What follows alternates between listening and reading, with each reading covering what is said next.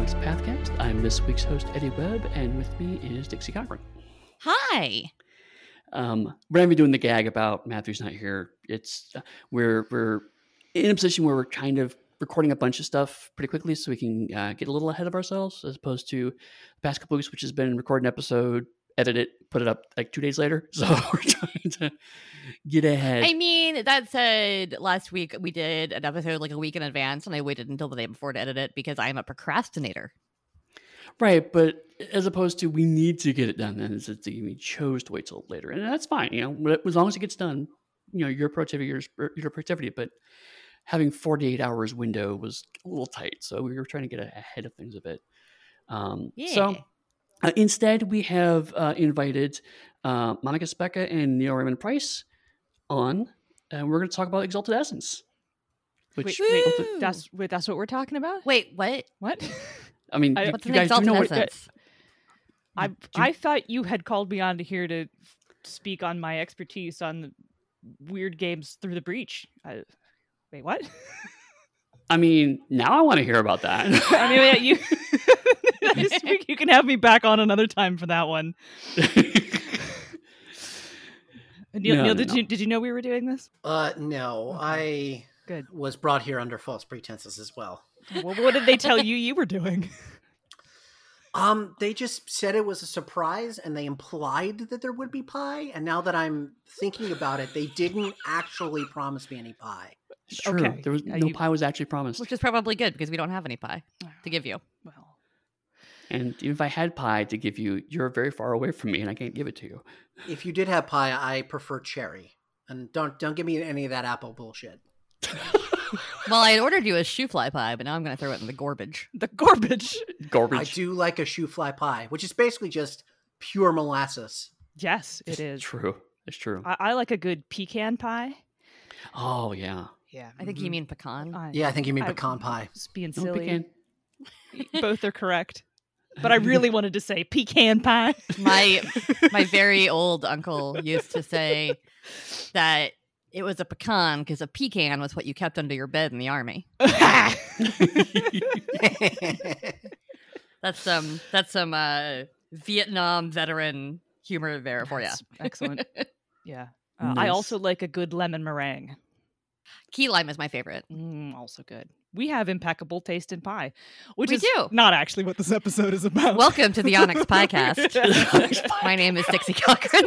and I'm here with my co-host Monica Speca and Neil Raymond Price.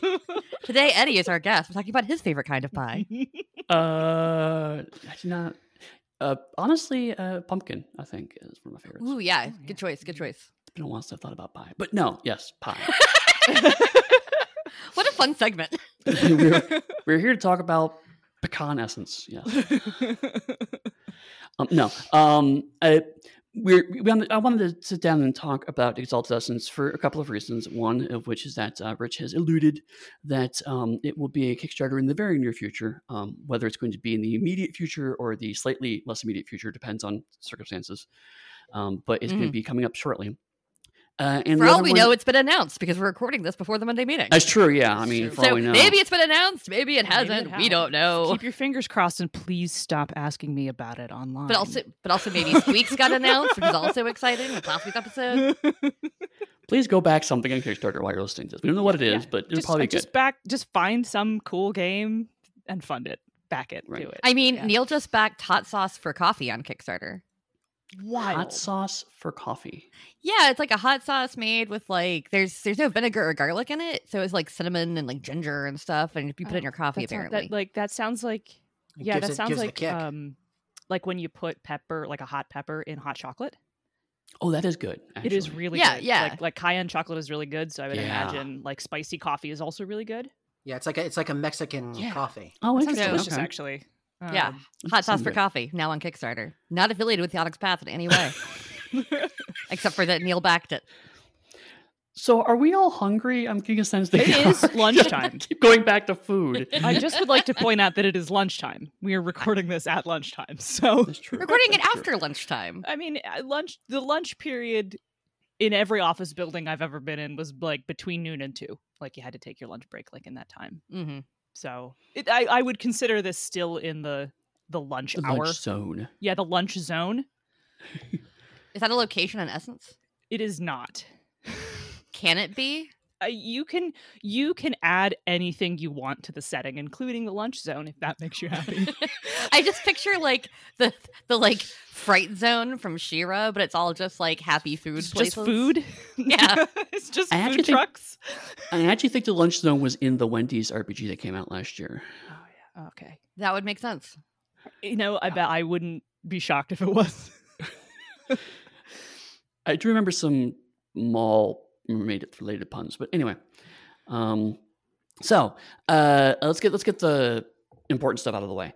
Um, what exactly is Exalted Essence, and why does it exist? I can take point on this first one. Go for Um, it. I am I am technically one of the interviewees on this one because uh. Neil, Monica, and I are the development team on Essence. Just for the listeners, so you know. Uh, and I won't have much to say about mechanics or anything, so I'll I'll, I'll take this question. Um, so Exalted Essence is a rules lighter version of Exalted. Um, Exalted Third Edition is particularly heavy on on rules or crunch, as some people like to say, but I don't like that as much. Mhm. Uh, there's a lot to learn, and it takes a while to go through like combat things like that. And I love the setting, but I don't like that kind of game for the most part. Like that's just not how I like to play. Mhm. Um, but I love the setting, and after I was put in charge of it, I kept like learning more about the setting and learning more about the setting and being like, the setting is amazing. Like, why? like, I would like to explore it, but not this way. It's just not for me. And I felt like there are a lot of other players out there too who are used to maybe things like D and D Fifth, or you know, even like much much lighter games, uh, who I want to be able to experience Exalted. And so I started kind of noodling this around, and then I found out that independently of me several other people on the Exalted team had wanted to make this game. Mm. So I brought on Monica and Neil. and We wrote a pitch together. Um, worked with Eric and Vance, obviously. Like they weren't cut out of the process. Um, just because we we we, we want to make sure that whatever we put in this book lines up with Exalted Third because it's not a new edition. It is a supplement to Third Edition that just Okay. gives you an alternate way to engage with the Exalted setting and also presents all 10 of the Exalt types um, because you know ex- exalted books take a while to make and so we didn't want people who were fans of like abyssals or alchemicals to be waiting eight years to play their characters Mhm. um, so this this offers a way in uh, for people who like those those splats as well um, so yeah so we we we pitched it we started talking about it i think we announced it at pax unplugged 2019 was when we were handing out like press releases Oh my god. Um yeah i know Yeah. right Yeah. but we've it's it's it's been pretty much finished for a while but we've been doing a lot of play testing Mhm. uh just because with something like this we want to make sure all the parts work um because we we stripped down a lot of stuff we modified a few things um it is still very much a storyteller game you're still rolling d10 you're still rolling you know your your skill and your attribute and all that um but it's more on the complexity level of like a chronicles of darkness game. So i don't want people to think it's like rules light like there's no rules it's all narrative. There's still rules there's still plenty of like dice rolling and adding and cool charms and things um but it's a lot easier for a new person or even someone who hasn't played a lot of rpgs to get into. So yeah. And uh, you mentioned that this is not a new edition, which makes me think it's more of an alternative rule set, like say uh, Shadowrun Anarchy. Yes that's, that's that's that was one of our inspirations was that or like fate accelerated um what i keep telling people on the uh discord is that it's not an edition it's an addition Ah. ah, ah.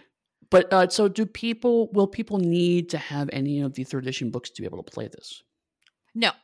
Um, you can play this right out of the box. However, we didn't put much setting information in. There's just a little tiny bit of like, here's kind of overall what Exalted is, and here's what creation looks like. So if you want in depth um, knowledge on like what the realm is like, or what creation is like, or what various places are like, you're gonna want to pick up at least like the realm across the eight directions, stuff like that. And the Solars and Lunars books, of course, have all the like, you know, like if you want to know what Lunars are all about, you still Mhm. probably want to read the Lunars book um because we give such a brief like here's what they are um so all of the big setting material is still in the main line this is mostly just alternative roles We did, however, take a slightly different approach to the setting information than most Mhm. of the line does. Um, we have sidebars throughout the setting chapter that sort of directly speaks to the reader and talks about the actual inspirations for uh, the various places and Mhm. cultures and creation. Um, for example, we, we, we talk about how the realm, uh, how the realm specifically um, resembles ancient China and ancient Mhm. Rome, kind of smushed together and the ways it does that. Or we talk about um, how Skullstone has uh, aspects of Venice and the sort of uh, nobility of the of the Medici era. And so um, it's something that Exalted really hasn't done before outside of stuff like the making of Exalted. But we figured that if we were going to give new GMs a sort of hook into the setting, just simply being upfront about a lot of the inspirations was definitely going to help. Yeah, because maybe you haven't read the realm, but you're familiar with ancient Rome. Or you can, you know, go look it up on Wikipedia and Okay. take some aspects and like smoosh them in.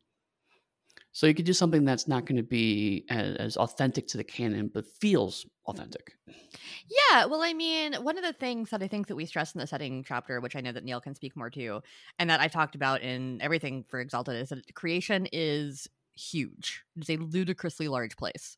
Mhm. Um, so much like like how in the D and D like player's guide doesn't talk at all about whatever world you're going to be in, and it kind of assumes that you know you're going to pick up modules or books, or the DM is going to invent a world or whatever.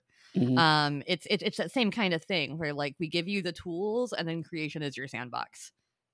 I, I don't know if neil has more to say on that because so neil was in charge of a lot of the uh setting and characters and stuff and monica was in charge of a lot of the mechanics so Right. Fun trivia fact uh, that people may not be aware of. Um, if you if you read the making of Exalted, you find out kind of squirreled away in the notes in there that Exalted used to actually be ten times smaller than it is, and so that's why. Like, like it, it was a very last minute decision in the core book. They're like, let's just multiply all the distances by ten. And Scavenger Sons, the first setting book released for Exalted, um, they, they, they, they, they didn't update the memo and they didn't update the text in time. So you have all of these like nations and polities having opinions about people who are like 500 miles away from them. and and it's like and it's like why why would they care? Like why Yeah, would they ever five, care? Right. 500 miles away is nearby. Yeah, and and third third edition made creation even larger. Uh, it has well over the surface area of of, of the Earth. Like it, it there, there's more places of creation than there are on planet Earth. wow. That's a so lot. yeah creation is your oyster you you can do whatever you want with it I think somebody did the math and figured out the creation is basically like roughly the size of Earth if you unrolled Earth, um, but it has more land mass and less ocean, and so it there's Oh. like more room to squeeze a million more cities in. right yeah, Yeah, I mean, I guess you could. I guess I guess you're not really counting Antarctica, but who gives a shit about those penguins, right? hey i love penguins But do you love Antarctica? my roommates went to antarctica uh right before all this happened Or did Um, they? I mean, maybe they could have faked it. no i'm pretty sure they went there were lots of pictures Um, cool. so that's what I'm hearing about the, the setting though is that uh, much like Antarctica, you could just make stuff up and put it in there and no one would know the difference.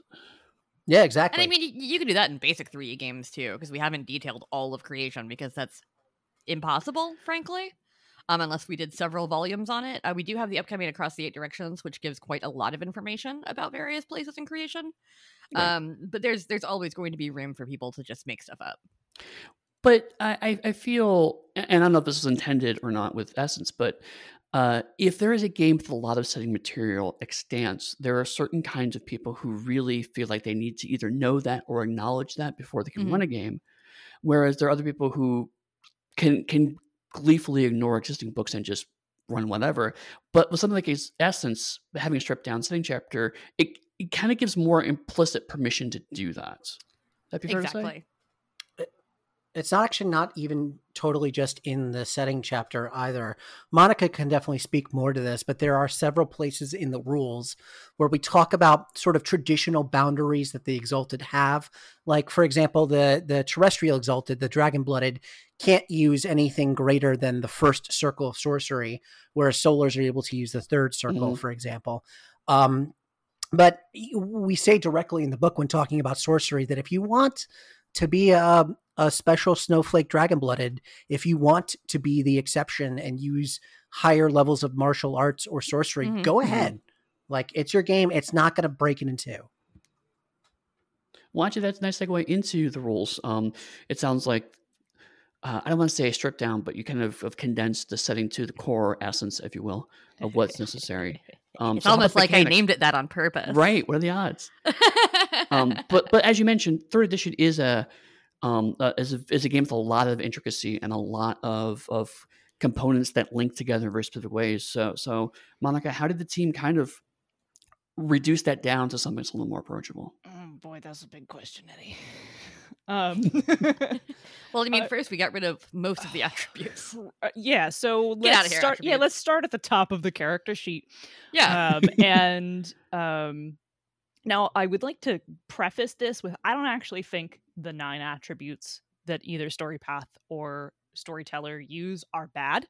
no, not at all. Um, And so, just to preface all this discussion, when we condensed things and removed things and sort of buffed edges out, it's not a value judgment. It's not that Right. third edition is bad. We at removed things for simplicity's sake, Mhm. uh, and so uh, actually the the discussion on what attributes we were going to use was pretty interesting because for a while there we floated maybe we just used the four classic virtues as attributes.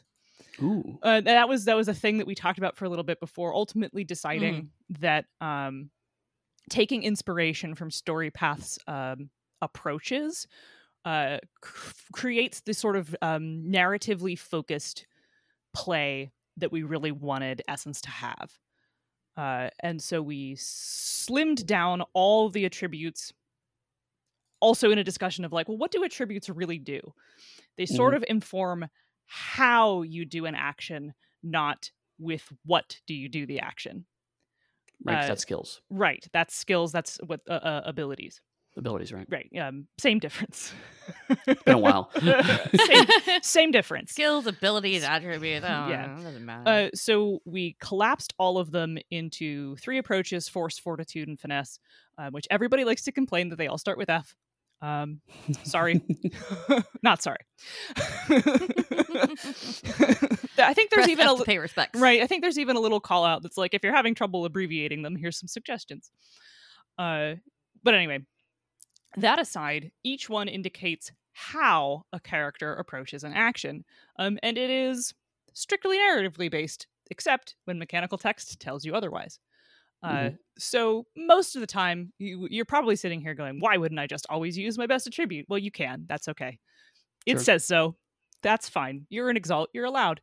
Uh, though there are instances where, like a specific charm effect or like resisting a specific poison, may say, "Nope, this is fortitude." Uh, like you don't get to hold your breath coyly, like you know. you can thank Terry Robinson for that one. I, Uh, I very carefully hold my breath. Right, right, right. Wink. Um, so, like- uh, so there, are, and also the the the storyteller is advised in the rules chapter to like try to lead people towards things that are appropriate. But if you're like, I just want to use my best one, that's also an okay answer. Um, except for obviously when things are called out. So rather than have new players figure out whether or not their character is strong or smart or whatever, uh, you instead sit down and go, well, is my character forceful? Is my character careful? Does my character um, to handle things delicately or with manipulation? Right. So uh, that is you choose your the way you think your character approaches actions, uh, and that is what you choose to be your primary your your highest rated attribute. Um, and we basically turned all of character creation into arrays. Uh, so you have a certain a fixed number of points that you assign to each one. Mhm. Um, I believe the attribute spread is four three two, uh, and this is again for simplicity's sake, uh, because we are we are looking towards audiences who are new. Um, a lot of folks whose exposure to tabletop RPGs is things like Critical Role and the Adventure Mhm. Zone, Right. um, and then and like tuning into that zeitgeist of all these these folks out there who are really interested in playing new games uh, and especially games that are really focused on the story. Uh, who may Mhm. be more familiar with using an array, like in fifth edition or fourth edition or wherever, pick your D20 game of choice. Um, and that is very simple and familiar. Uh, and furthermore, I can confirm that when you make a character and you're just like, I'm going to assign points down the row, that takes like five minutes. Mhm. it does takes no time at all to go. All right, cool. My character is forceful first, four. Then I think they're really good and careful, and they think things through. Fi- uh, fortitude next, three. But they're not very good at being careful and delicate. Finesse two. Boom, done. Mm. Yeah. Yep. Also, you have you have some uh, new players on your home game, don't you? I do. That are they're almost they're entirely new people. Actually, the person who is Oh. most experienced with Exalted is H, my spouse, who is running the game, and me. Mhm. Nice. uh, and I am playing in it specifically so that my preconceived notions as the developer do not override uh, the rules in play. Mhm. Um, so as a player, I get to enjoy playing, obviously, uh, but also watching other people experience the rules, and also I don't override with fixes if things hit speed bumps. right. Yeah. And H, make H a note and move on. Yep, make a note, move on. And H thoroughly enjoys running games, so we're in we're in an ideal situation. That works out well. Yeah. yeah, uh, and they love it. I don't know that they will ever play another fantasy game again. Wow. That's awesome. though. Like, like that's I I love Exalted setting so much. Like, it is such an interesting place. There's so many things you can do. I love the idea of exalts and all the different exalt types, and I just want other people to be able to play it because, like, I mm-hmm. I don't have a head for numbers, and I also, as many people here know, I only read entire rule books when I'm editing them. Like, I I hate reading RPG books for fun because it's not Right. fun to me. It's it's it's a textbook, right? right. Um, so I pretty much one of those players who reads the sections that I need. Like I'll read some of the setting, I'll read some of the you know themes and moods, I'll read character creation, that that this that, and the other. But when a tr- when, when a terms chapter is eighty five thousand words, I shut down. like I, I I I don't know what to do with that. there's there's there's um there's four of us um and three of them are you Right. no there's there's five of us i didn't count myself um so uh three of them are you um and then one of them is me and then one of them is my friend paul who is a big d&d 3.5 head so right. uh, oh, okay. yeah yeah yeah, Um, which i i mean affectionately uh Oh, sure. Yeah. so like but it's very, it's, it's a very different style of play. Right, it's a very different style of game, but he's also very interested in and I know he definitely has a game, a crew where like they definitely are the rules lawyer types where like this game is as much arguing with each other over rulings as it is anything else. Um, and so the three of them who are not rules types have had very little trouble picking things up, um, minus uh, interface issues with the fact that we're working out of a manuscript, which can't be helped Mhm. Right. that Yeah. nothing to be done about that. Yeah. Uh, one of them, who is definitely a person who's only like, I read the sections I need, uh, has gone out of their way to read more of it. Wow. so that's. I love this game. that's a real big ringing endorsement. Yeah. Um, and our 3.5 head guy uh, is consistently impressed whenever uh, he has like a, a weird, what he thinks he's found a weird corner case. And I'm like, no, actually, the, the rules very clearly state how those two things interact. Uh, and then he's like, oh, oh, oh, okay. So a 3.5 head comes to like Exalted. Monica Eddie, would you say that he Oh graduated No. his We're not doing that. We're not doing that. That Every so thing. often that comes back up, and I thought I made that up, and then I remember it was real. Nope, it's not a for, Berenstain for- Bear. for it's people who aren't familiar with the reference, maybe explain it because it's it's an ad campaign, right? yeah, yeah, there was campaign. wasn't it for three point five? Yeah, it was. D&D? Yeah, so uh Exalted at one point. This was Second not edition. something I would do Yeah. now, just so you know. Uh, Exalted second second edition had a thing where they put ads out, like I guess old old school White Wolf put out ads that were like, "Graduate your game, trade in your copy of D and D three point five for a copy of Exalted two E." Um, I don't like playing that game. I don't like playing the like this game is superior to this one. Like it's all about what you like. Yeah, that's Uh, it's insulting. yeah, every now and then I will see some game advertised at a con that's like better than D and D, and I'm like, I don't. That's that's subjective. Yeah, it's it's Yeah. Yeah, to be to be to be completely fair to, the be White Wolf folks who who To be fair, created that. To be fair, who created that campaign? Um, I don't think it was meant mean spiritedly. I don't think it was it was bad. By that time, three five had been out for Mhm. a Yeah. long time, and and the edition was very full bloat. And they're like, hey, if you it, the, the the tenor of it was a little combative, but it was also a if you're tired of this, try something new hmm and I think that's I think that's ultimately fine.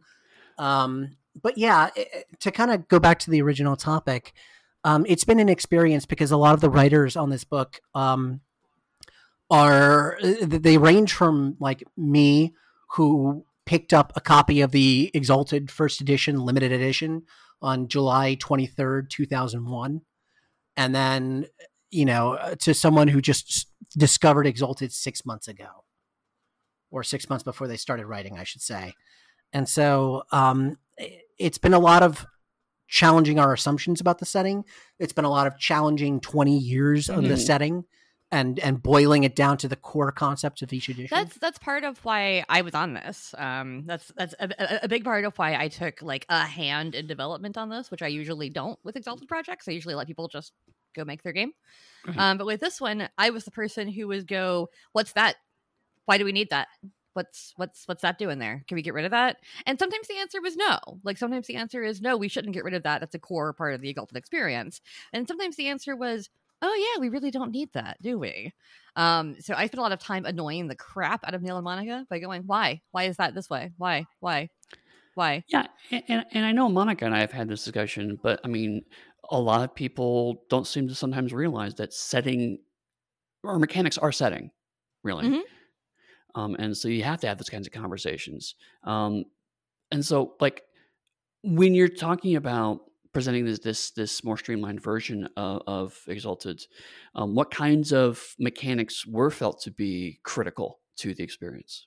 I'm going to answer one thing real quick before I let them take over that, and that's for it. what one of the things that um that we we we did was you know streamed out a, a lot of charms into universal charms that then have modes for different exalt types. Mhm. But one decision that got kind of like tossed around a little bit was I uh, initially was advocating for incredibly simple charm names. Mhm. And Monica and Neil pointed out very rightly that Exalted is supposed to feel like this big, epic fantasy game. So Mhm. having those kind of flowery names as part of it, my only request was that every flowery name on some level describes what the charm does. Because there are Yes. a few in third edition and second edition, whatever, that you read it and you're like, I have no idea what this could possibly mean. Yeah, tell me what Dragonfly finds mate does. I as, as I told you last time, I still think that it's a it's a, a charm to help a dragonfly, dragonfly find a mate, Get a mate, yeah. which seems like a very specific spell. I, I mean, Neil, don't answer. Eddie, what does Dragonfly finds mate do? Um, I mean, I'm Dixie is say wrong. it's some but- kind of smell smell charm allows you to Okay. smell someone's trail. Uh, no, but I like that. it it lets you shoot another arrow out of the air. I have I would never have gotten You're that. right. Yeah. Correct. That exactly. So Dixie was 100% right. And our, our rule for that was basically like try to keep it to three words and make sure Mhm. those three words are punchy. You are all very talented authors. Yeah. So we do still have the kind of fun, flowery charm names that people know and love about about, about Exalted, but all of them, on some level, describe what the charm does. Because that was something that was making me just kind of go like, "What? Why? Uh, Why is this called this?" Wh- What's the the like tech word for that user experience? Yeah. Right. Yeah, yeah, Yeah. that's an important user experience thing because if someone can't look at the like look at the headings of the long list and go, I really want to know what Dragon Coil technique does, uh, more like should have some idea that like, oh, this is this is certainly a grapple charm, right? Like coiling around someone, Yeah. totally, uh, and cool sounding Dragon Coil technique, damn, right? Like.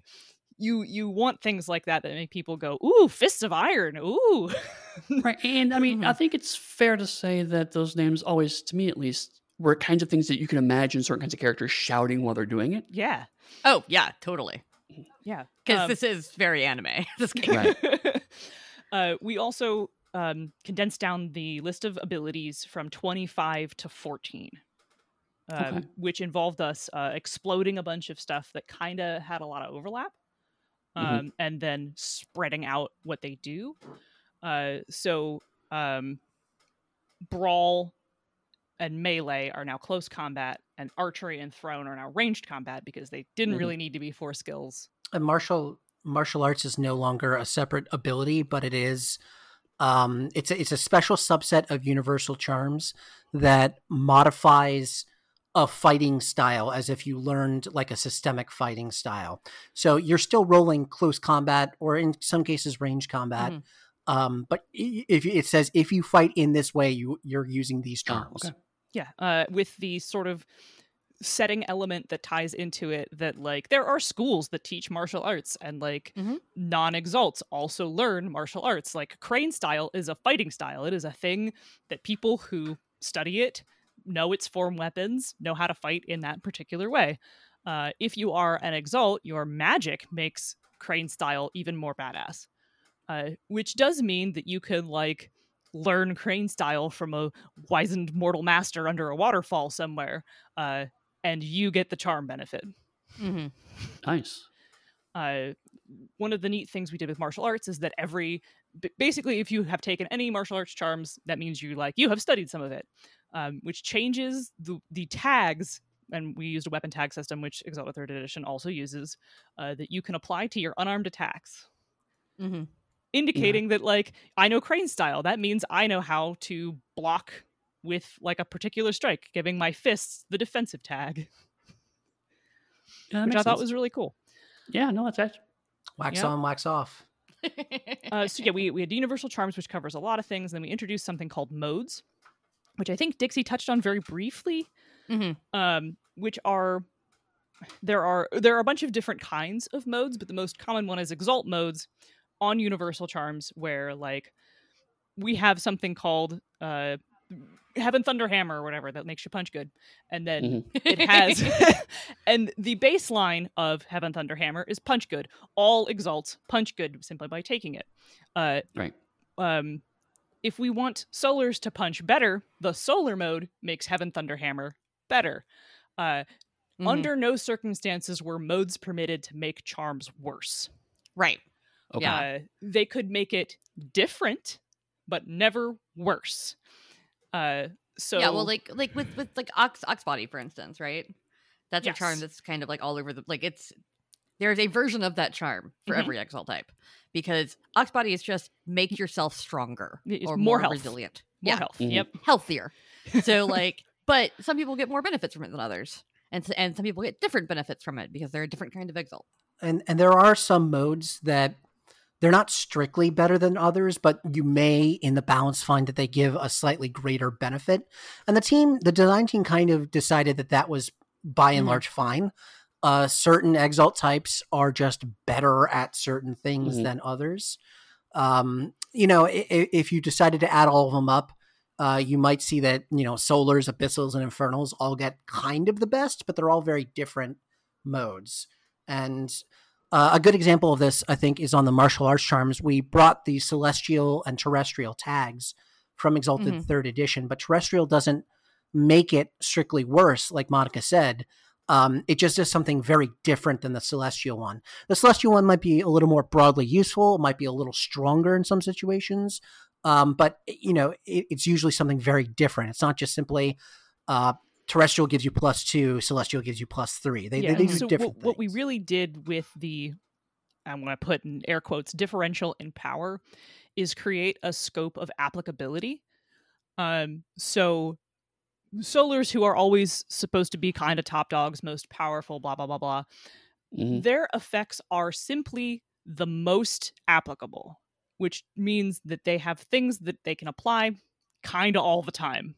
Uh, they have a really broad toolkit uh, and when you have a really broad toolkit that mechanically becomes something that feels like extreme competence uh, and that is their thing. Uh, and the the further down the power tier you go simply the more narrow the effect becomes uh, Okay. no effects are bad because we went we said specifically exalts are powerful, and that is the baseline. The baseline is exalt. You build up from there. Uh, and like a dragon blood is really good at doing stuff with their team Mhm. uh, and doing stuff in their element.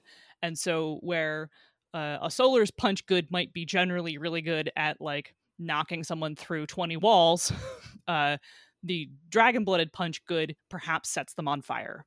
I mean, he doesn't want to punch somebody on fire. I mean that's I mean, who doesn't? Yeah. who doesn't yeah or like specifically could knock them into an element instead or whatever like it is a more narrowly focused effect and so that was i know that that's a thing people keep asking about like is the power differential still there i mean the answer is yes but it's it's focused in such a way that we we never wanted anyone to feel like they were making a bad choice by picking an Mhm. air quotes weaker exalt Right. um, because Essence is fully focused on mixed group play uh, and the assumption that the team works together.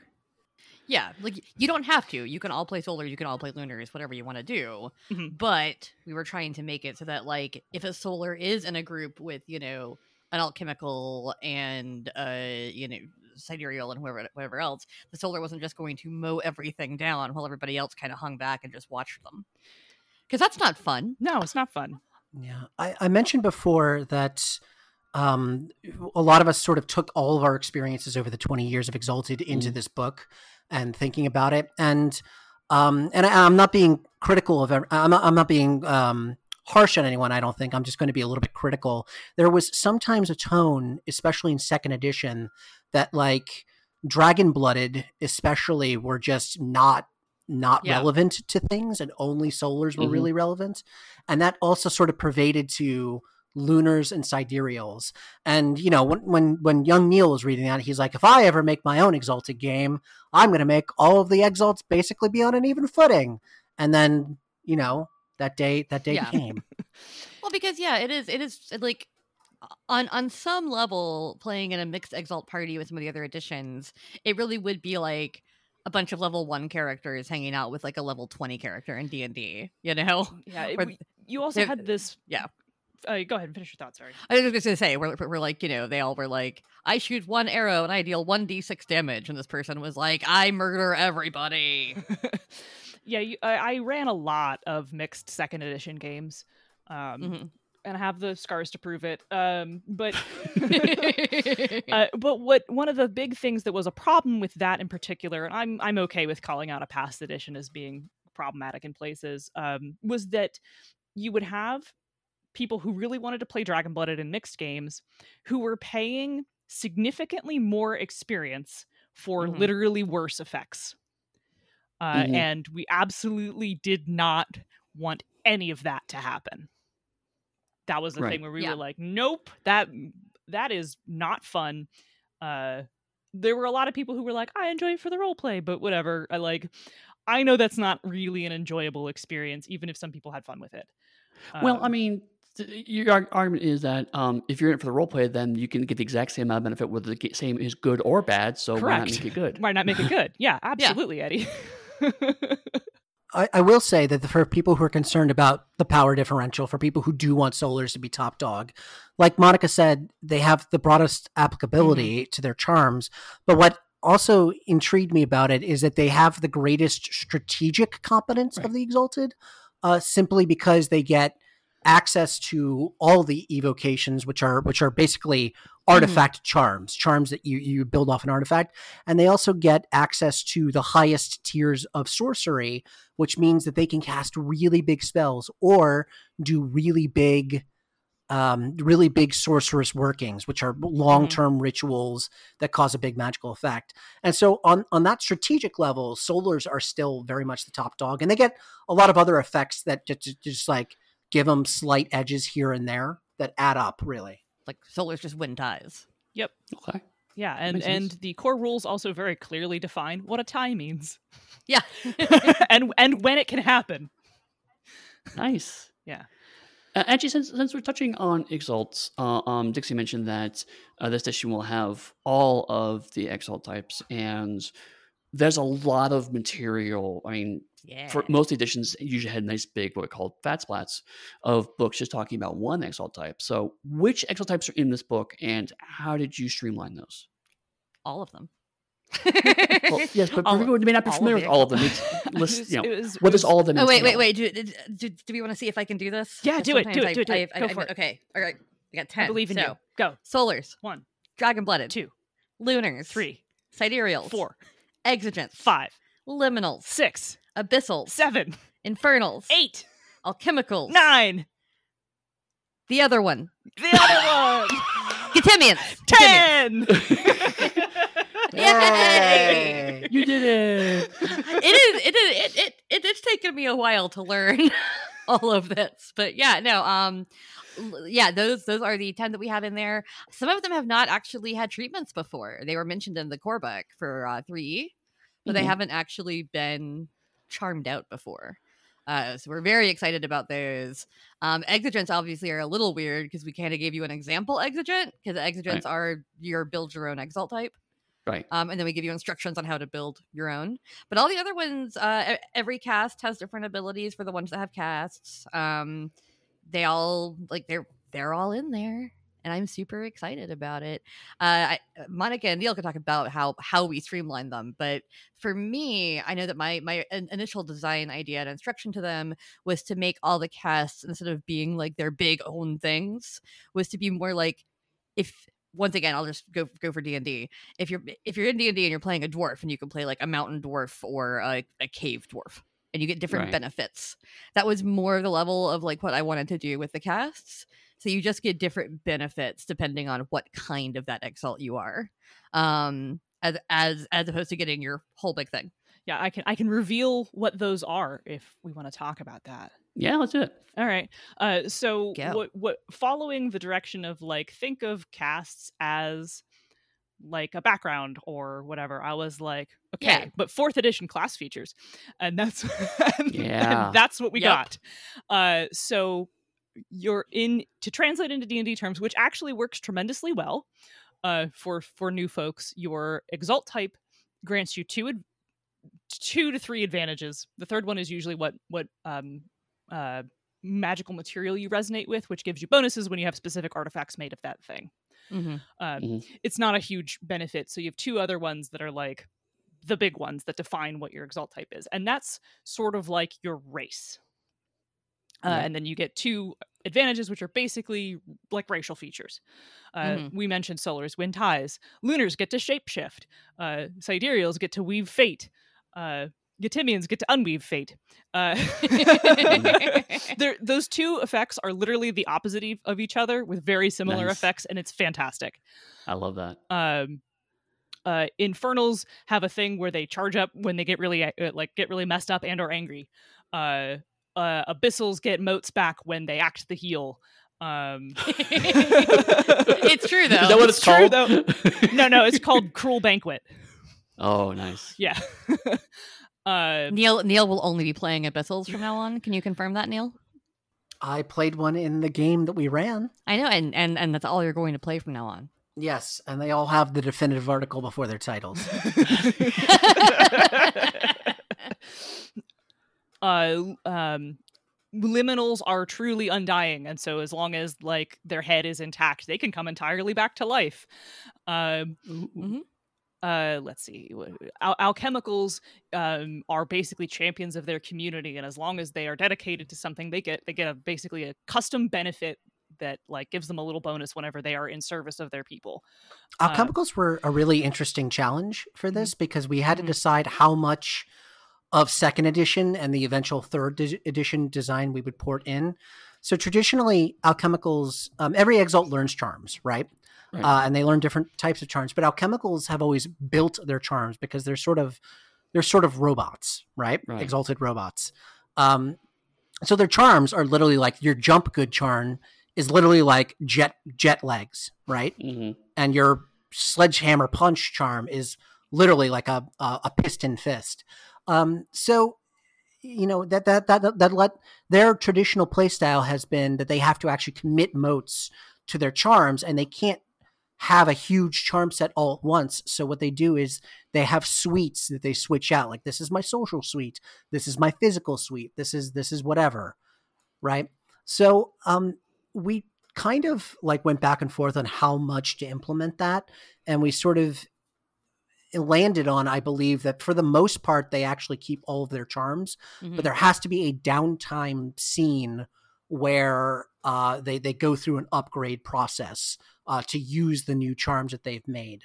And Mm. the other alchemical advantage is actually something neat that got taken out of Exalted Third Edition, and that's that they those item charms I was talking about, uh, evocations, um, and alchemical can actually internalize those and use them with any any other weapon, not just the weapon that that evocation is from. Mhm. Oh, nice. So it's pretty cool. 'Cause yeah. they're robots. Yeah. Yeah, Robots. and their their charms are built. Yeah. Oh, and uh, Dragon Blooded, like we mentioned, are super good at teamwork. So whenever they do, they can always apply uh, actions that would normally apply to their hearth, um, which is a specific term for like Dragon Blooded who have sw- sworn like a kinship oath to each other. Uh, Mhm. Anything that would apply to your hearth can apply to any other member of your circle, even if they're not a Dragon Blood. Mhm. Uh, and they make taking teamwork actions get stronger. Uh, and also because all dragon blooded are basically the exalt type that is uh, accepted by the whole world uh, they are capable of calling on resources they don't have and they can summon temporary merits for the duration of a scene Oh, nice. Yeah. Uh, Just- so just all of- marching into a place and, and taking over the joint. yeah just marching in and be like i'm a prince of the earth give me your shirt or whatever I have one your Dutch shirt clothes now. give them to me You, you honor me by wearing my clothing. uh, on a less silly note, like you could walk into a place and it's it's not a huge number of merits. It's it's it's pretty pretty um controlled, but you could walk walk into a place and be like, "I need your your five best handpicked soldiers," uh, and they will Mhm. give them to you because you are a prince of the earth, uh, and they they will be your loyal so- soldiers for the duration of the scene you need them for. Uh, Mhm. So it's all cool, small but impactful narrative things, and we turned all like basically we took everything that sort of makes exalts feel the way they're supposed to feel and turned them into little little mechanical widgets called advantages. Mhm. So you Mhm. have that, and then you have your anima effects. Which define your cast, because we are also not doing caster favorite abilities because we changed the way experience works. Um, and also, it's one less thing to have to remember that I like pay less XP for this thing, more XP for this thing. Um, and in my experience, cast and favorite abilities mostly just meant people only spent XP on those Right. uh, instead of branching out, instead of um, rewarding um, more spread out play instead of min max play, which is something Essence encourages both types of play. Like they are both valid. If you want to be a jack of all trades, you are not screwing yourself over, which is something that's very Okay. important to me. Yeah. Um. So, uh, you have your anima effects, and those define your cast. Mhm. Um, and so every every cast has um, a passive anima effect, which is always on. By virtue of being a Dawn cast, you can deal extra damage to battle groups, which are the mechanical widget for representing like groups of guys, uh, Mhm. or just knock out or kill an extra just by like being like, get out of my way. Nice. the the nameless caravan guard who draws his sword as you're approaching and being like stop intruder and you're like nah and you just you just knock him out right away like Mhm. you can just you can just be like i dispatch him without rolling uh wow. uh so that that like that captures the feeling of Dawn's being these peerless warriors and then everybody Sure, yeah. has active anima which is another effect that kicks in when you have two or more anima built up uh, and you get anima by spending your motes on your charms one for one And you're Uh, all glowy. and then you're all glowy uh and We your have some cool art of people being glowy. your your your active anima is usually a little bit stronger uh, and is intended to last the duration of most you, you will spend most of your time in active anima and so all the things are tuned specifically towards this is an effect that you always have on while you have already used some of your powers Mhm. um, i believe the dawn cast one since i'm just using that as an example off the top of my head uh, gives you your essence and automatic successes uh, when you are being intimidating uh, or trying to make someone like back down with force. Uh, which which has sort of a similar feel to some of the Dawncast's previous anima effects in other uh, versions of the game. Yeah.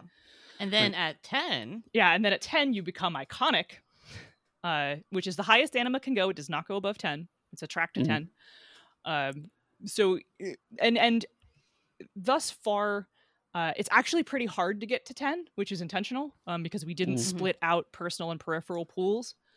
Um, so at 10, you unlock your iconic power. And because iconic is extremely hard to get to, uh, they are all very powerful effects. Yeah, Um, like the Dawn one, I think is you get to do a secondary yeah, attack. You, just get another. You just get another attack. Yeah.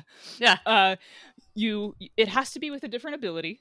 So if you make and you and you just get to be like one two one two the entire time. So if you have like a throwing knife in one hand and your daiklave in the other, you get to stab a guy and then throw it, or like stab your stab a guy with your big sword and then like tuck it behind your arm and then fire your bow or whatever, however you want to stun it. But it, it's it's you get to make one full non flurried, doesn't count against your action limit attack every round as long as you stay on iconic because when you spend anima you drop out of your state Okay. Uh, and iconic overrides active so you Mhm. don't stack the like intimidation bonus on top of your your powerful effect the passive however always stays on That makes sense. And and actually, um, you mentioned combat. So that's a that's a nice uh, uh, segue to the final bit. Is um, my experience with second and third edition Exalted was that combat was by design.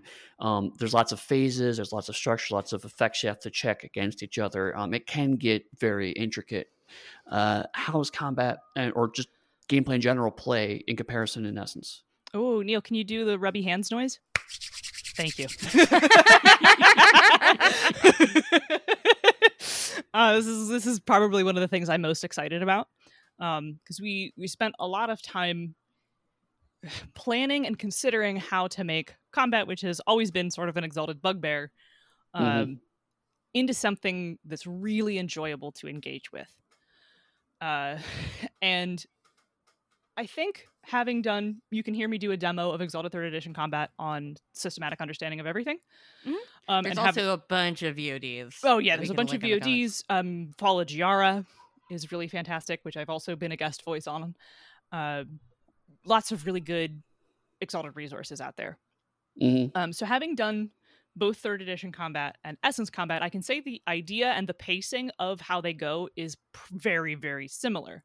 However, essence sort of buffs out third edition's rough patches, um, which some people like. Again, it's not a value judgment; it's about simplicity. right.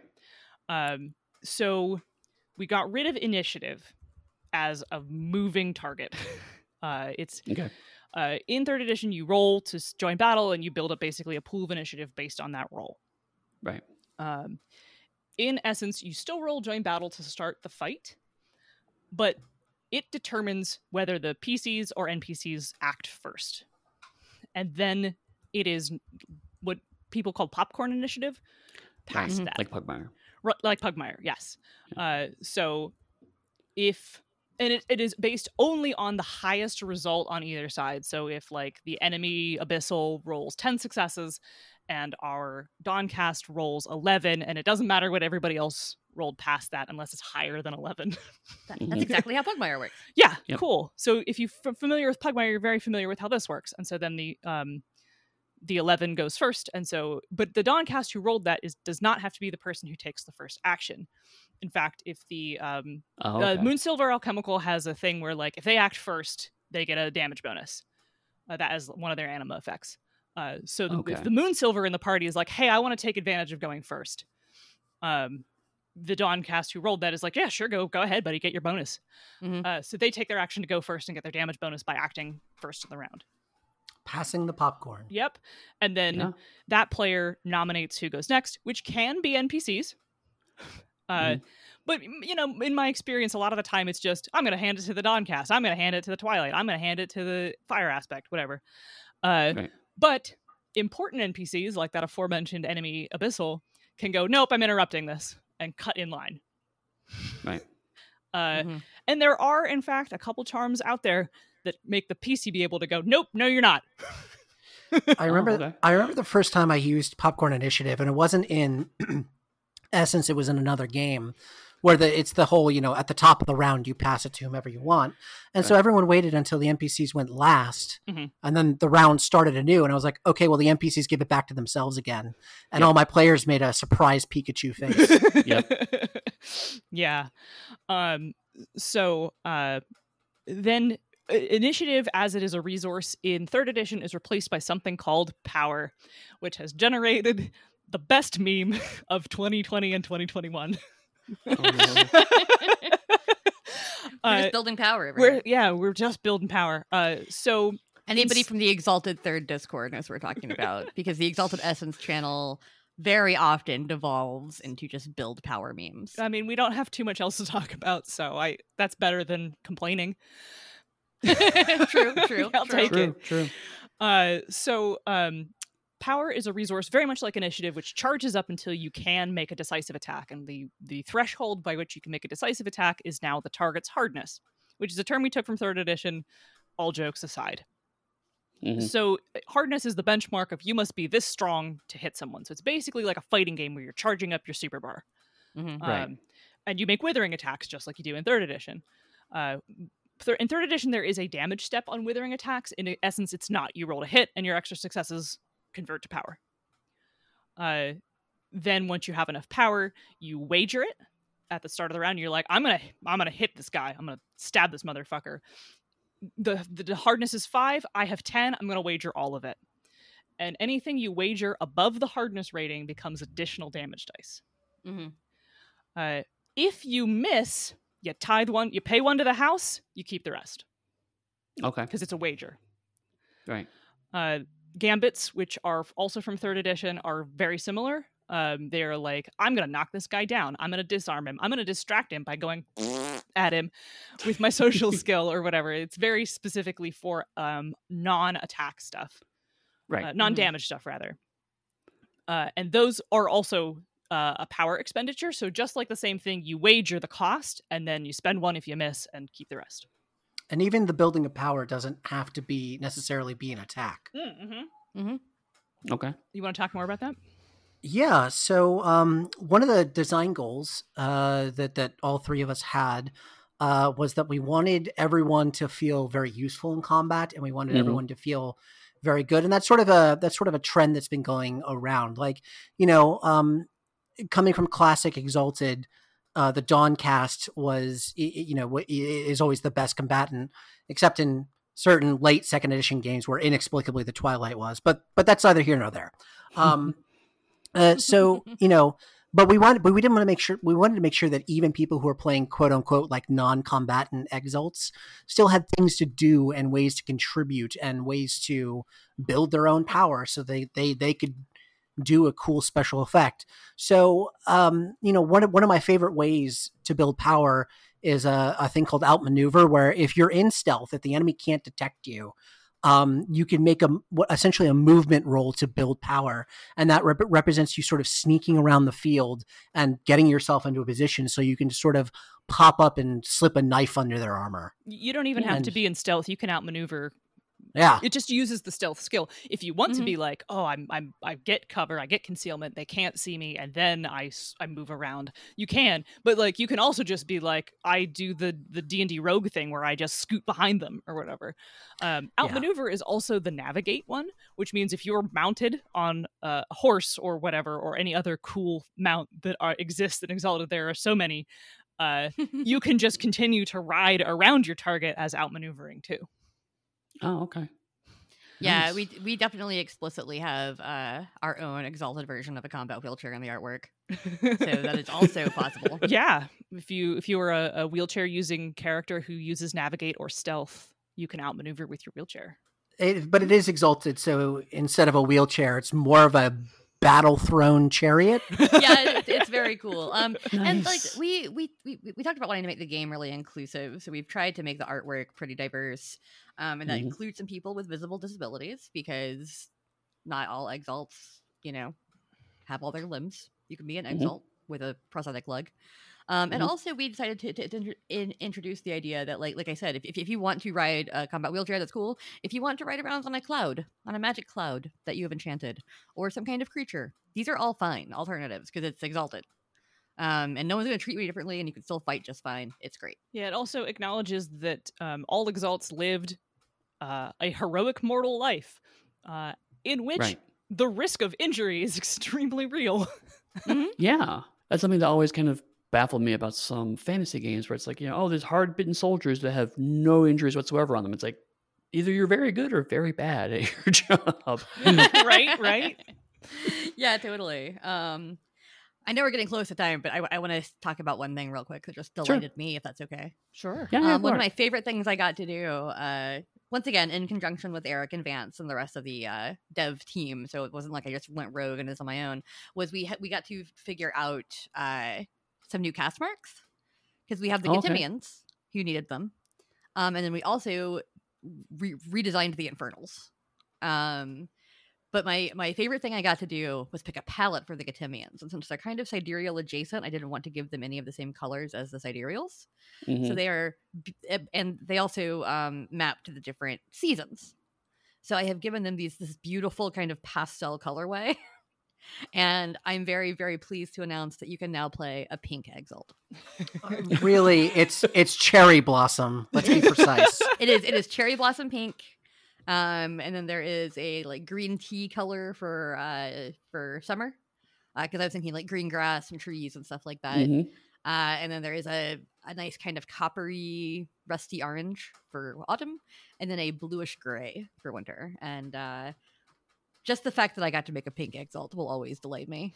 And we will be seeing some exalts with with pink pink cast marks in the future.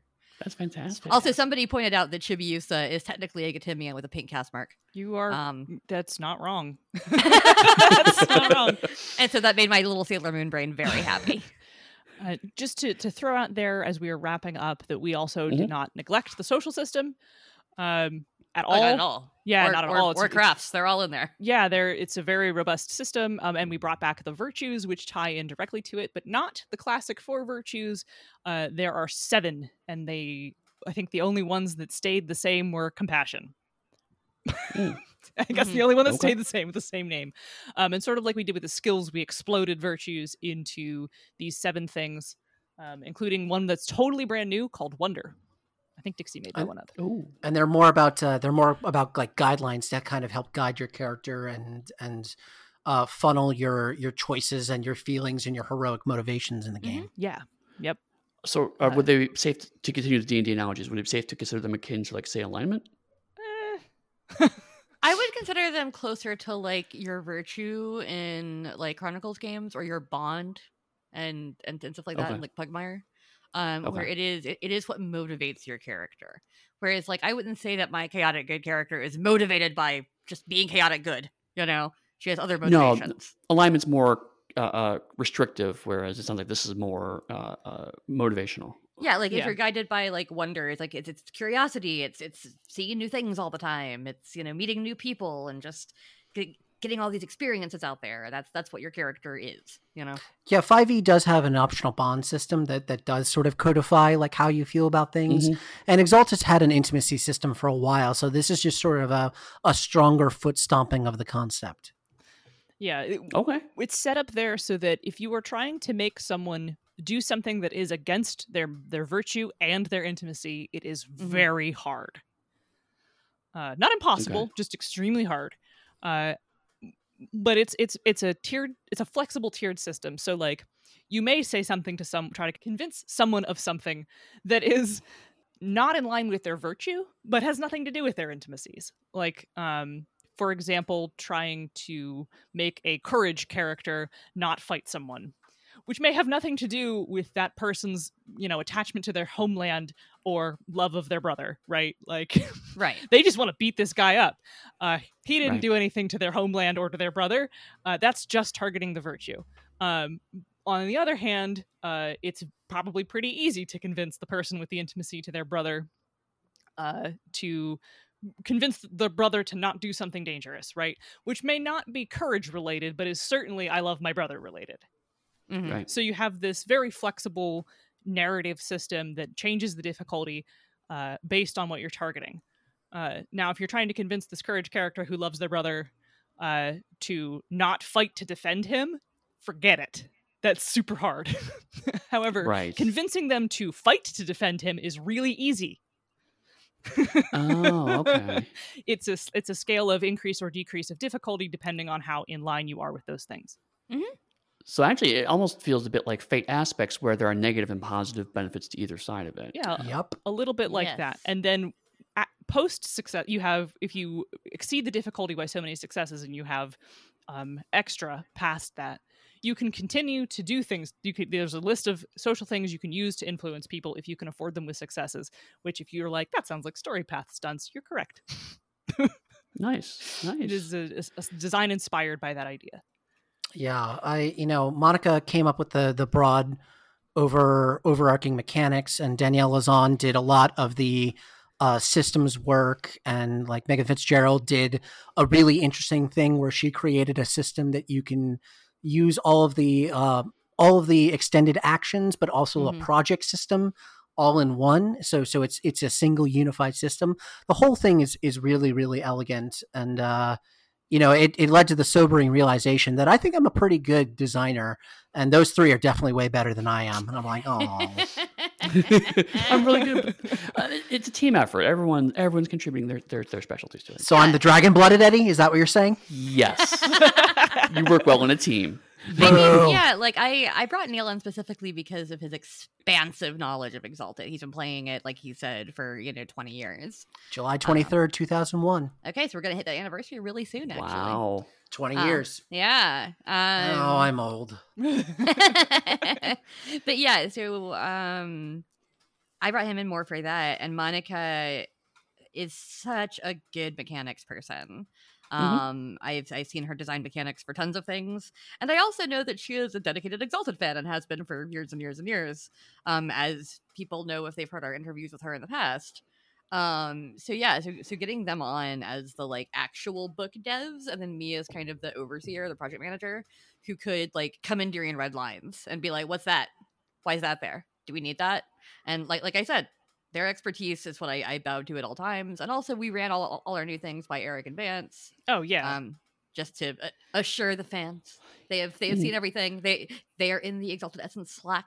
Yeah. They can weigh in on on conversations. yeah. Just to to soothe people over about that, they have been involved in this from step one. Yes. Oh yeah. No, I absolutely. I talked to Eric about it well before I talked to y'all about it because it's like they're the line devs for Exalted.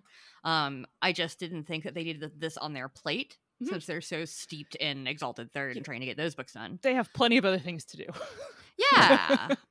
And also, it could be really hard to shift gears if, if you're really Yes. focused on getting a very specific game line out and then shift gears. go, Okay, what can we get rid of or, or divest ourselves of for this other version? That, that could be a huge gear shift thing, be really hard to get out of. So, yeah, no, it makes sense to do a separate team. And it does sound like this has been a good example of uh, some of our our fans are very much the idea of there's the one creative vision, like there's the one developer who handles everything. But um, more and more, I've been finding development teams in certain circumstances work really well, and this seems like it's been an excellent example of how a development team probably did better than each of the individual sums would have done by the, on their own.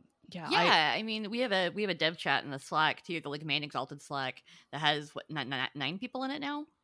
Um, and we, Yes. we run a lot of things by everybody. Like we, we we all look at the art together. For instance, Mhm. we didn't do that as much on Essence. I ran it by Monica and Neall, and then I would just show it to them in the in the main Exalted Slack, just be like, "Hey, look at this cool art we got." Uh, but as far I, as I will always treasure Lil City. okay, do I have to tell the story now? I guess so. Yes. We have an illustration, uh, one of our full pagers, I think, that is a sidereal climbing a ladder in the Bureau of Secrets um, to, like, you know, get a cool thing off a shelf because it's it's just it's it's just full of like cool weird shit and jars Yeah. and stuff like that in the back, you know. he's being I- handed a weird object by a, a clockwork spider to in- Yeah, like, yeah. supposed to be an efficient Ooh. secretary. Yeah. Anyway. So so he in the original illustration, there's just something off with the perspective, and he looked like a D and D dwarf. Yeah. Like he was very short, very stout, and did not look like a, a human, which he he should look like a a, a human. And so we had to go back and, and change that, but Neall started calling him Little City because he is. He's like three feet tall, and and and quite plump. And like as as I told them, while I don't have a problem with us putting like little people in the art, that's Yeah. that's fine if we want to do that. This was just. It, it, it clearly wasn't that. It was just a weird perspective. You know? His, his Right. head was way too small. He, Yeah. he looked he looked like a D and D dwarf, not like a little person. Yeah, Uh, and yeah. so we didn't we didn't really want people to think that there were dwarves in this game, like D and D dwarves with beards and axes. Like Yeah, yeah. so yeah, Exactly. little little city. Uh, and that's that's why we go. That's why that's why we have an art process where we look I'm at gonna- sketches. I'm going to quietly bury the mountain folk in third edition and just never speak of them. Never heard of Liam. Um, but yeah, so we are we are getting close in time. But I mean, this has been really really great. I mean, I've been hearing bits and pieces about the Exalted Essence, but sitting down and actually listening to all three of you talk about this, I- I'm excited. I'm genuinely excited about seeing this. You I'm should really play in a wait for this game at Onyx PathCon. I, I, I want to play in a game actually. If you guys run a game, I want to play in it. That sounds like a lot I will fun. run a game for you, Eddie. Thank you. And nobody else, Okay. just me. Good, we're gonna juice a monkey then. We have we have we, we have Monica's games where you very seriously help out funeral priests, and then we have Neall's games where you juice a monkey. I mean, I we. I don't know that that game was serious, but it did follow the plot. it did have Rich Thomas as Bear Necessity or whatever his yes, name was. as a, t- a With a bear terrible pun bear lunar, which was hilarious. Right, Bear Lunar, yes. Uh, and then you can watch the other one, which is a murder mystery where no fighting happens at all. I did turn into a bat though, and I yelled "bat." Um, but before before we go, um, uh, a lot of this uh, has understandably been pitched towards people who are relatively familiar with Exalted. But if someone who's never really looked at Exalted before wants to get in the floor of Exalted Essence, is there? Do each of you have like one TV show or movie or comic book or whatever that you would point to and say this is the most Exalted thing you could watch or read? I feel like Monica's gonna have like thirty-five. man, I made a face because you said one. Yeah, I know. Uh, man, because Exalted has so many things going for it that there's not r- one is not like a great answer. I'll pick. I'll let you have three. Three, okay. Um, Thunderbolt Fantasy, Yes, which is the the uh the I don't want to call it the puppet anime. It's Mary It's an the, Jane. Kor- it's the Korean puppet show. It's not Korean. I'm pretty sure it is Korean. no, it's Japanese. Is it? Yeah. What's the I'll finish that by- Korean one then? I don't know what the Korean one is. I didn't know there was. There's a Korean. There's a Korean puppet thing. Oh, okay. Well, no, Thunderbolt Fantasy is Japanese, uh, and it's it's very exalted. It's all about big personalities with weird powers and heroic titles in this um, very uh, over the top fantasy world. There's demons, there's spirits, they have artifact weapons. It's it's extremely exalted. Mm. Um, let's see. Trying to not let recency bias mess with me. Um, but I'm going to give in and say Genshin Impact, uh, which I've been Okay. playing a lot of. Uh, don't judge me. Um, no, no. It's, but it's, like, it's so so every Why would character, judge you? like all your all your playable characters in Genshin, Imp- it's a gacha, which is why people would judge me. Um, so all of your playable characters that you can get have these things called visions, which are literally exaltations. Um, like they are bestowed by the gods. They appear to you in a moment of heroism or like discovery, uh, and they make you more badass than regular people. And regular people are like, "Whoa, that guy has a vision. He's a super badass." Um, they are elementally themed, um, which people like to go immediately to dragon blooded, but that's neither here nor there. Uh, there's clearly people who have sorcery. There are meddling gods. There's a there's a, a world with a deep ancient history uh, where like an ancient god war happened a long time ago, and the visions were kind of a product of that. Uh, and uh, the world is less full of strife than creation, um, but uh, is a really excellent place to look at and be like, that's the realm, as it's uh, is very based on uh, a, a, a blend of Chinese history. Mhm. Uh, the Roman parts are notably missing because it is, you know, a Chinese game, but uh, but there's really good visual things for being like, that's what the realm looks like. Uh, Nice. that's so that's two. Um, what would be, what would be my third one? Well, if you want, I can go to Dixie and Neall. yeah, go to Dixie. I'll think about it. Dixie, do you, either, do you, do you have no, some not suggestions? me. Uh, no, uh, yeah, I actually do, and they're a little. Some of them are a little odd. Um, I, I Avatar and Korra Oh yeah, have to Okay. be in there. Um, I think that Avatar: The Last Airbender is more the feel of like what the exalt of of, like what creation would look like. Mhm. Um, but Korra, especially when they go into the spirit world, feels very wild, fairfolky to me. Okay. just because it's it's weird and weird shit happens there. Um, and also feels a little bit like lunary to me. Uh, so those are definitely like, like all all the av- all the benders are dragon blooded. That's Yeah. just what they are. Um, and the avatar is, I guess, the super secret special dragon blooded. um, I'm a big fan of a book series by Brandon Sanderson called Mistborn, Okay. uh, which I feel is, even though the magic system is completely different in that, you actually have to like ingest metal to power yourself. I feel like the main characters in that very much feel like exalted in that world Mhm. um, even though it's a little bit more uh, maybe like 18th century feeling than like ancient. Mm. The the the way they operate and the fact that they can, you know, when they're powered up, they can stop bullets and punch through walls and hop super long distances from place to place uh, by pushing off like railroad spikes.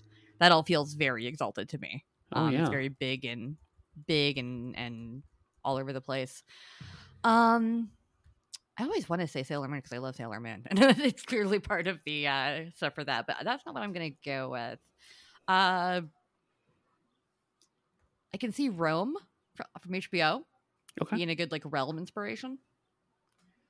Uh, I've heard a lot of people say things like The Witcher Three, like stuff like that. Yeah, there's there's there's so many things that could be exalted inspiration out totally. there. Yeah, it's just like what Um, what part of creation are we talking about? Yeah, Right. that's that's that's that's part of the problem. it's because I'm like I'm like if, if, if we're talking about the realm, I'm gonna say like Rome, right? right. Right. Um, and and then and then if we're talking about the wild, I'm gonna say the spirit world, from Legend of Korra, or Spirited Away. Um, Princess Mononoke feels very lunar to me, uh, and and other things. So like it, it really just depends on what kind of story you're telling as to what inspiration I would give you. I mean, our our murder mystery party didn't feel like any of those things. It felt more like a, a Regency whodunit because you were Mm. just at a big party and somebody got killed. You know, so it it it, it felt like Agatha Christie more than it felt like anything else. Yeah, the the the the party was closer to like uh, a Detective Dee movie, which I'm I'm Yeah. a big fan of, which are which are martial arts films. Um, Right. Like they have they have martial arts fights in them, but the whole thing is that uh, DRNG, who is like who is like based on a real person, um, is this martial artist who is also a very good detective. And um, not to be reductive, but for an audience who may not be familiar with him, the history, or the story, he's very much sort of like a Chinese Sherlock Holmes, except the story Mhm. is much, much older and it came first. Uh, Yes. but like, he uses his martial techniques to solve problems and like he has a tenuous relationship with the empress and uh he has an artifact weapon that he both uses to kick ass and solve mysteries and like that is that that's my third answer i guess the detective Dee films because they're not specifically about combat even though fights happen and weird ma- like weird shit does happen um eh, but it is about the mystery and the strangeness around the mystery and him unraveling it and like the political tensions of his relationships and how those involve how the mystery gets solved Sweet. Neall, do you have a one or two real quick? Yeah, real quick. Um, you know, I always like to go to the classics uh, anime like Berserk or Princess Mononoke or Ninja Scroll, but those are all like 20 or 30 year old animes, and sometimes they're problematic. And so is uh, Night's Master by Tanith Lee, which is an amazing book, but also intensely problematic Mm-hmm. and probably needs some content warnings when you read it. Um, but if you're looking for something recent, uh, the new She-Ra cartoon, the She-Ra Princesses yeah. of Power one, Yeah. um, it basically, you know, you have this, you have this uh, woman empowered by this artifact uh, who, um, you know, glows golden and and fights with extreme skill, uh, and the whole place is sort of almost like a post-apocalyptic world where there was once an age of high fantasy. Uh, and it was brought down by by the the previous She-Ra, and now like there's an evil empire there taking over everything, and you know only the returned She-Ra can stop it. That's very exalted. Honestly, I'm I'm sad I didn't say that, but I'm glad I introduced you to She-Ra recently. So now you have seen it and you understand. yeah in fact in one of the playtests we did at metatopia i had told one of the people in my game who had never played exalted before that i was like yeah your character's kind of a princess of power and she was like oh yeah i get that okay Nice. Excellent. You just don't Um, have to transform. You're always She-Ra. yeah i mean always, but, but all the time. But all the other princesses who are not She-Ra don't have to transform. They have their powers come from a specific thing. Mhm. Uh, Mhm. And so that's like a really good surface level. This is what exaltation is like. You are Yeah. Glimmer or Mermista, not She-Ra. because there's no transformation. It's not tied to the artifact. You know. I guess that Perfuma is a wood aspect. Yeah, she's a pretty good wood aspect example. Yeah. Nice. Gomer's a pretty good sidereal. And Yeah. and Bow is just a really skilled martial artist. Yep. He Yep. still contributes to the team. So before we rewrite all the She-Ra as exalts, um, Oh, we don't have to. It just writes itself. that's fair. Um, if people wanted to, to chat with you uh, about Exalted Essence or any of your work, or if they find you online, uh, we'll start with Neall. Uh, you can find me in the Onyx Path Discord or the uh, Exalted Third Edition fan Discord. Uh, you can also find me on Twitter at Burnt Neall, B U R N T N E A L L. And uh, yeah, that's where you can find me. And Monica? Uh, I am also in both of those places if you want to come hang out. Um, I am at Zenith Sun on Twitter. Um, please do not at me to ask questions about when Essence is coming out. I'm please don't do this. Yeah, please don't. yeah, please don't.